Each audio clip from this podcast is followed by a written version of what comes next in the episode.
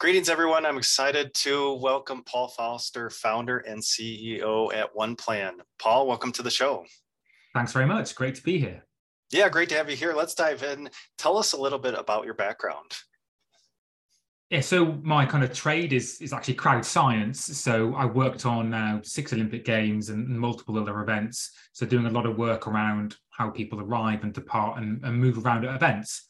And when you think of that in an Olympic and Paralympic Games context, obviously that's a lot of people, and keeping them all safe is a is a big job. So I had a big role in London 2012 Olympics where I was overseeing the people movement um, external to the Olympic Park, so moving quarter of a million people in and out uh, of the park each day, and yeah, huge, uh, huge kind of operations. Uh, I've also done work with um, Interpol as well, advising on kind of people movement for gold and silver police commanders when they have major events coming to their their cities or their or, or their countries. So yeah, that's my kind of real background in, in crowd science. Uh, yeah, I was always very frustrated with how um, events are planned in mainly in PowerPoint, to be honest. So people cutting and pasting from Google Maps or from AutoCAD and then planning all their overlay and human resource and science and wayfinding where the bins are going to be all in kind of PowerPoint. So I really wanted to move away from that and hence why I set up OnePlan. That's really interesting. I mean, a very specific niche, but also impacting millions of event goers. So, is this something that you studied in school or just happened to get into out of school? Yeah, I just happened to get into my kind of journey on the Olympic Paralympic Games. Actually, started in Beijing in 2008. I was a team manager of the wheelchair basketball team. I then moved into the UK government to help with planning for the London Olympics, and we had a big kind of challenge there in terms of who was going to manage all the people external to the venues. So we did a big piece of work, and then um, a budget was allocated, and, and, I moved over to the organising committee uh, and oversaw that um, operations for the for the Olympic Park. So it was bit by chance. Fortunately, things went very well in London 2012, and it was seen as one of the one of the great games. So it went well, and then was yeah worked on a, an advisory capacity for you know very very different events kind of globally, and moved from there. And although yes, OnePlan is kind of core and its its heart is in events and venues, actually we've had a really wide ranging use cases. And that's because it's very easy to kind of go and put something on the map or plan in OnePlan do it. So we've had people plan vaccine sites in car parks. We've had people plan queue systems in front of polling stations for the US election. So it's pretty wide and, and varied. Anything you want to put on a map or a plan, people are using it for that. Yeah, interesting. Well, let, let's dive in. Tell us what, yeah, what does OnePlan do? What, what products and services does OnePlan offer? Yeah, so we started off with a 2D system, our, our mapping platform for events and venues. And a couple of years ago, we then went into digitally twinning. So essentially, what we had in 2D turn it in into into into 3D way before the, the term metaverse was even kind of floated. So the key things we're trying to do here is reduce risks around planning for events and make the whole process much more efficient. And this brings huge huge cost savings uh, and also saves on time and uh, and carbon footprint as well. So think of it a little bit like a Google Doc for site planning. So rather than doing it in PowerPoint and us having disconnected plans, it's all in one place. We can see to this and we can plan together in real time, and you know exactly what you need to kind of plan um, for that event. Um, we, have based some of our, our processes actually on how Canva works. You've probably heard of Canva, a very, very successful system in terms of designing things and how their user interface works. So we've kind of looked at where they're successful and then looked at some of the best kind of mapping technology and brought that together with a very, very kind of, you know, simple and straightforward interface. So is mapping then a key, a key component of this, especially with those really large, say, Olympic type events? Is is mapping then? I guess yeah, just the, the big component of of the process then. Yeah, that's that, that's the core of it. Everything is geolocated very very accurately, so you know exactly where to to, to put things. So that's that's the real kind of core and call it like GIS mapping in the in the technical mm. technical terms. A couple of years ago, during COVID, one of our clients approached us and said, "Love what you do in 2D." But can you turn it into 3D? Because this particular venue that we were planning at, we can't go through the doors because it's a COVID hospital. However, we are still planning for this World Cup event still to kind of take place in a couple of months' time. Because through COVID, one thing that was happening was people were planning again and again and again for different kind of scenarios. So we actually connected up with Epic Games and Unreal Engine, who are famous for Fortnite. And we said, look, we need to kind of create some of these environments in 3D. So we work very closely with them and we've been able to pull together a GIS mapping system and Unreal Engine's gaming technology and to turn many of our environments now into into 3D. And it's kind of you know really exploded since then. So we've got clients such as the LA Clippers, Paris 2024 Olympic and Paralympic Games, and, and many other venues globally. So is this helping with just the flow of people and traffic in and out and just the risk associated with that? Or tell us a little bit about, you know, once you've mapped the event and then is it simulating just the the, the people flow? Yeah, so all, all, sorts of things on the operational elements. A lot of it's about how much stuff do you need and where, and you know where do you have operational challenges. You can kind of you know plan things out, say, oh, will this actually work? You know, do I need to move things here? When you move into 3D, it gives you that additional element to it. So, say you're planning signage uh, at a venue, to be able to see it in 3D, is the arrow pointing in the correct direction? Is the typeface on the sign big enough from a distance? It brings in a, an extra kind of element. But then there's also some very serious stuff kind of planned in there on the security side, sniper lines of sight, looking at kind of bomb blast impacts and these kind of things. We can accurately simulate natural light and also artificial light down to the minute so, you know, the Paris team looking at what's the sunlight going to be in on July such and such at a certain time of day, that can affect, you know, the spectators' experience, the athletes' experience, and also impacts on uh, the people planning the camera positions. They may get lens flare at certain times of day. And again, we can simulate that, see where there may be kind of challenges. The other thing the 3D also moves into a lot more is the commercialization. So the LA Clippers are using the 3D model we created of their new venue, the Intuit Dome, to actually sell the hospitality spaces, sell the season tickets in that venue because they've got a very highly realistic view of what that venue looks like. And it's not even complete yet, doesn't get completed till 2024. So it enables them to commercialize it. Other use cases, workforce planning, workforce training as well. But yeah, it's pretty wide ranging how the 3D models can be used. Yeah, that, that's fascinating. Yeah, really interesting. Just a simulation so you can kind of see what might happen before you actually get there. And it's like, boy, the signs don't have enough people, boxes, whatever it might be. So yeah, that's that is fascinating. And when did you found OnePlan? Yeah, so it's um, 2019. Um, so it's been pretty pretty quick in terms of how it's uh, how it's grown since then. And I think um, six months into the life of the business, the the world changed and the and the pandemic hit we all thought, oh no, then there's no events happening, it's going to be a disaster. But actually, the reverse happened for us because people were planning again and again and again. We built in social distancing tools and we built in things that could support people when planning for when people returned back into the venues. So actually, it was a bit of an accelerator for us, the pandemic, and, and people adopted technology so much more quicker during that period. So actually, we, we kind of turned it around to a big positive. Oh, that's great. And where are you located? So we are a UK company with a global footprint. So we don't have an office. We, we never did. Uh, we always tell people, oh, we was using Zoom before Zoom was cool. Uh, so yeah, our, our, team's based in 14 different countries. I think we speak about 10 different languages, but that's because we've got a very global platform. So yeah. over 25,000 events have been planned in uh, the OnePlan platform in 110 countries now. Oh, wow. So 20,000 events so far, 110 countries. Okay. And what's your current team size? Yeah, so around about 60, and which is a really good kind of comfortable number for us. So it's it's fairly large, but but not too large. You know, pretty much everyone knows each other, so a good size.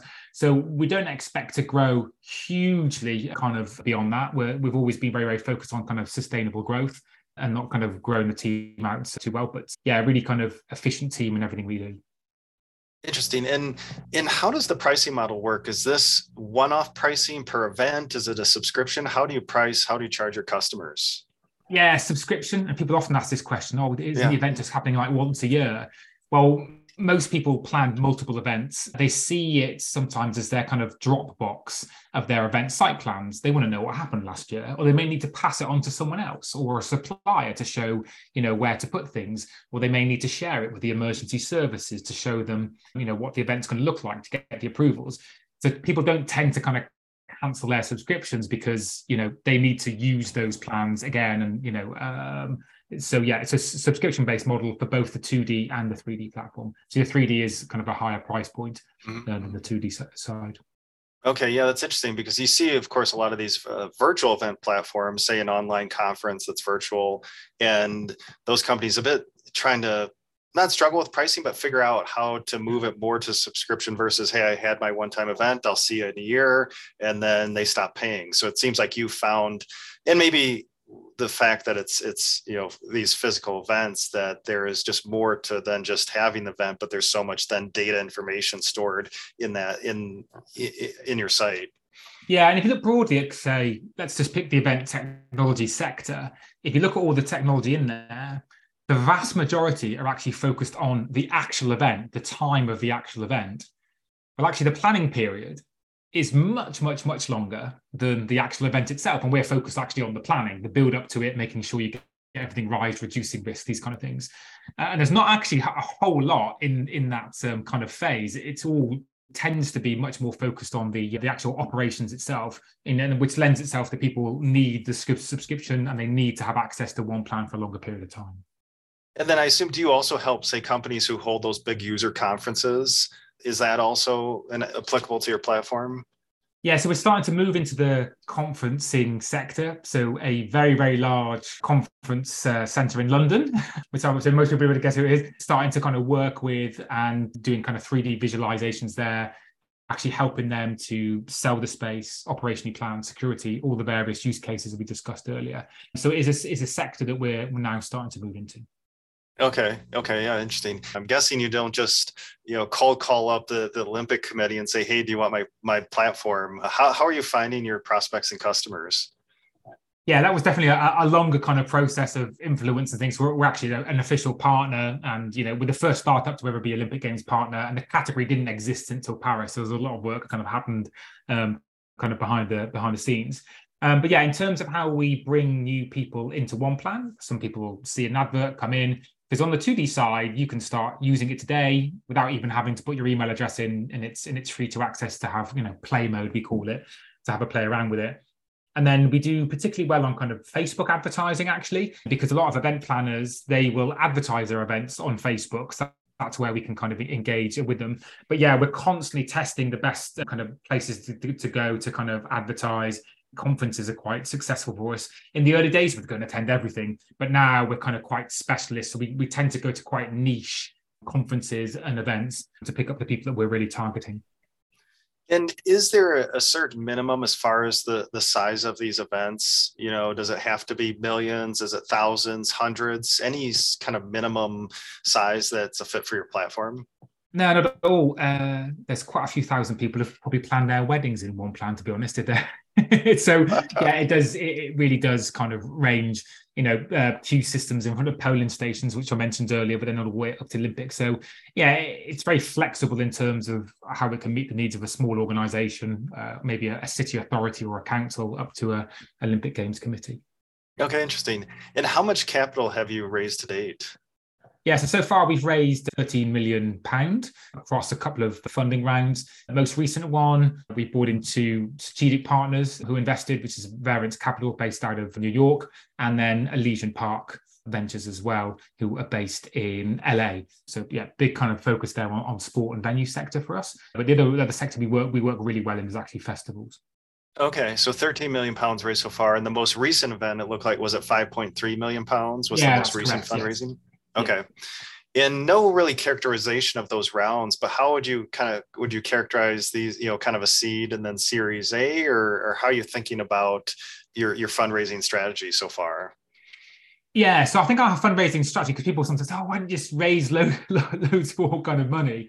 And I, and I think what we've always tried to do is go in a really sustainable way. So bring in the money well you know what, what do we think we need over the next couple of years? What's the milestone we actually kind of want to get to? As i mentioned before you know we probably could have gone out and raised you know 25 million massively grown the team but we just don't think that was a kind of a sustainable way of doing it. And, and maybe you know we massively increased the cost but actually is the, is the revenue going up to kind of match that so we try to do it in a, in a sustainable way, look at exactly what we need and try to kind of really, really be really, really focused as well. So yeah, hence why there haven't been like, you know, huge, huge rounds. But yeah, we're kind of, I would say we've called a couple of rounds, you know, the the the probably series A we're at. You know, potentially we may we may go for another funding round in the in the future, maybe kind of a growth equity. But yeah, all depends on where we get to by by end of this year yeah, you know, so I, I, think it goes on a need basis rather than saying, right, we will go and do a, a growth activity. We will then do a Series C. We will then do a Series D. Let's see, mm-hmm. let's see where we are and kind of assessing that. We're fortunate that we have a lot of very experienced kind of investors, finance people who have invested and also on the board. So we we we feel like we we're, we're getting good advice, I think. yeah, no, that's interesting because fundraising is a very strategic process, but it sounds like you've taken a more tactical approach to just like you said what capital do we need? What milestones do we want to hit? And then let's let's raise capital according to to that plan. Yeah yeah. And you, you've definitely got to take account of the kind of macro things happening in the world because we also look at it we raise now and we raise in the future. And that's not just based on the company performance it's actually based on what else is kind of like happening you know out there certainly and rightly so, investors are being kind of more diligent in terms of how they're kind of investing and, and asking kind of, for more things, which you know they, they always should do. You know, is it going to get easier or is it going to get harder by the end of the year? You know, who, who knows? So we've also got to keep an eye on, you know, what's happening more widely, not just on our own kind of performance. So we we do a lot to kind of, you know, look at that and kind of assess and I, you know, we keep in touch with a lot of investors who aren't our own investors, who are kind of out there in the market, and we speak to them, going, okay, what's happening? How are things kind of going? What should we be aware of? So we, we try to keep our kind of ear to the ground as much as we can. Okay, that and that comes up quite a bit of, you know, of course you have your investors in these latest funding rounds, but also just talking to other investors in the community or maybe even potential investors down the road, just making sure you keep that relationship going. Yeah, yeah, yeah, for sure. And in any fundraising lessons that you'd like to share with other founders listening with this latest $5.3 uh, million dollar round, you know, in today's environment, we're recording this in April. Uh, anything that was interesting or anything you'd like to share as far as lessons learned in that latest round? Yes, there's a lot of lessons learned. And obviously, yeah, raising funds takes up a lot of time and it really does, it can distract you from the kind of business and you know running the business and you know building the business is, is the, is the most important thing because that means you can probably raise more money in the future or, or, or, or, do other things. But I think over time, I've definitely got a lot more specific in terms of investors I will talk to and understanding kind of what they want and need and you know my first questions now is are you actively investing? And, you know because the people in the in those offices they still need to keep busy and, and, maybe they're just you know speaking to companies just to keep aware but maybe they're not kind of actually deploying capital. So the first thing is like you know are you deploying capital? If it's no okay are you going to be doing deploying capital over the next six months? What's your you know what dry powder have you got available at the moment is this kind of a serious conversation. And then really kind of understanding you know what their kind of key metrics is so there's definitely you know i would say probably 10 maybe 15 investors i know that we're not right for them right now but i know what they want. I know what milestones need to kind of be hit for them in you know further down the line where we may be appropriate. So i've done a lot more in terms of understanding that. I almost kind of now treat it like sales prospecting. So try and understand your customer as much as you can try and understand what their needs are, what there's, you know, what will make them invest, what will make them buy. So yeah, I very much see it like a pipeline in terms of sales. And, and, and I think that's definitely served us better. I have less calls, but the ones I do now have, I feel like they're being more valuable and, you know, they're potentially going to, you know, help us in the future. Oh, that's great advice. And really interesting, right? You, it seems like you've have been able to narrow down that investor profile that might be a good fit for you. But then that question, are you actively investing or are we just kind of having just a, a, general chat to, to learn about the market and what's going on with each other? Yeah, 2019, 2020, I would have spoken to anybody. and I probably did, you know, and the and the list of like investors, well, I'm talking hundreds here, you know, mm. and those were the kind of the the hot times. Everyone was, you know, frantically fishing and things were moving really, really kind of quickly. Um, but yeah, definitely kind of, you know, learn from that as the business grows, just don't have kind of time for that. And um, yeah, just kind of ma- managing that um, a lot better. Yeah, that's appreciate that, Paul. Fantastic advice, advice for or insight for the other founders listening. But as we wrap up here, I have one more question. Uh, what currently, you know, I talk a lot of numbers, love SaaS metrics. What is there a number that you really love right now to manage your business with? You know, whether it's a financial metric, sales metric, what what stands out? I'm just curious right now that just a, a number that you love to help manage your business yeah, one number. I always say the teams always focus on, on one number. It actually links it when we've got kind of milestones on the way to that, which then tap into kind of uh, bonuses for the for the team. Uh, and a big, we'll get to a big point. So it's um, 10,000 paying users. 10,000 paying users converts over to a significant monthly recurring revenue and it gets us to a very very significant point but if you ask anybody who works in our business they'll say what's what's the target you're going to they'll go project 10k Project 10K is 10,000 paying users. And they say when? And it's like as quickly as we can. All right, that's great. I love that. So everybody knows within the company, 10,000 paying users. So love that. So as we wrap up here, Paul, what's next for your for OnePlan? What's coming up that's fun and exciting? Well, ho- hopefully 10,000 paying users. that, um, well, yeah, that of course, yeah. Yeah, it's working toward, to, towards that, and we have actually over the next couple of months actually seen you know the hockey stick start to happen and moving up. And the bit I'm really excited about is looking into the detail, like how do we get there kind of quicker? What things are working, not working? Um, yeah, so the kind of exciting things for us is really, really focusing. And, and what I always advise kind of people as well when they ask is it's very hard to say no to things like there's these shiny new sectors. It's like, oh, that's really exciting, like how cool that could be. Because like, you know, like pulling it back, you know, where do we want to focus on? So it's it's it's one that gives you product market fit, but product market fit is always like also includes how long is the sales cycle how much is that client potentially going to kind of pay pay you and the likelihood of it. It's not just is that product right for it? And we take those things into account actually yeah these particular clients you know we can get them over the line kind of quickly. They've got a quicker sales cycle internally. They don't need so many approvals etc etc so looking at that and refining that and i think we've, we're we're really starting to nail that now where, where it is so we do very well for example on new build and refurb stadiums and arenas we're also very, very strong in festivals, very strong in road events. So we're kind of doubling down in those sectors, really nail them, and then we'll start to then go out to the others, as opposed to being very, very broad, which is definitely how we started back in 2019. You know, again, we, you know, we're talking and trying to satisfy everybody, but you know, being really, really focused, really excited about doing that over this year. And yeah, one more question here because you work with event sizes of you know all different sizes. So is your sales cycle anywhere from days up to months to a year? I mean, what I assume you have a pretty big range of a sales cycle based on on who you're going after. Yeah, we de- we definitely do, and it's looking at it where the longer ones are. It could sometimes it's a tender process, you know, mm. not very often, but sometimes it, it can be that, and it's like, right, is that worth it? You know, it's big effort to kind of get all that together to work it. You know, is is that worth kind of do it? And some of them start off small, but then you know we've, we've got clients who started off with like you know two users and then they've converted up to like 45 50 so again it's identifying where are those ones where there is real potential for growth and for me that's where the sales part of it doesn't finish once they first you know paid the first monthly subscription actually as much of it is afterwards about nurturing that relationship hey is anybody else going to be you know benefit that who else are you sharing this with there's kind of that when we call it customer success, but the customer success, you know, are also internal salespeople as well. So it sounds like then expansion revenue is a big piece of your growth where you get in a couple users and then expand that into a lot of users, more events coming through your platform then. Yeah, yeah, I would say in terms of the revenue, it's an equal split between new and growing, growing the existing. Okay. Yeah. Interesting. So many questions I asked, but I really appreciate your time today. So as we wrap up, Paul, if if listeners would like to learn more about your company, where should we send them online? Yeah, so come and see us across at oneplanevents.com. You can follow us on social media and you know anybody, you know, feel free to kind of connect with me on on LinkedIn. You know, always happy to kind of uh, talk about our journey so far, share ideas and for me to learn as well from from other people's uh, journeys. But yeah, please feel free to kind of connect in with me.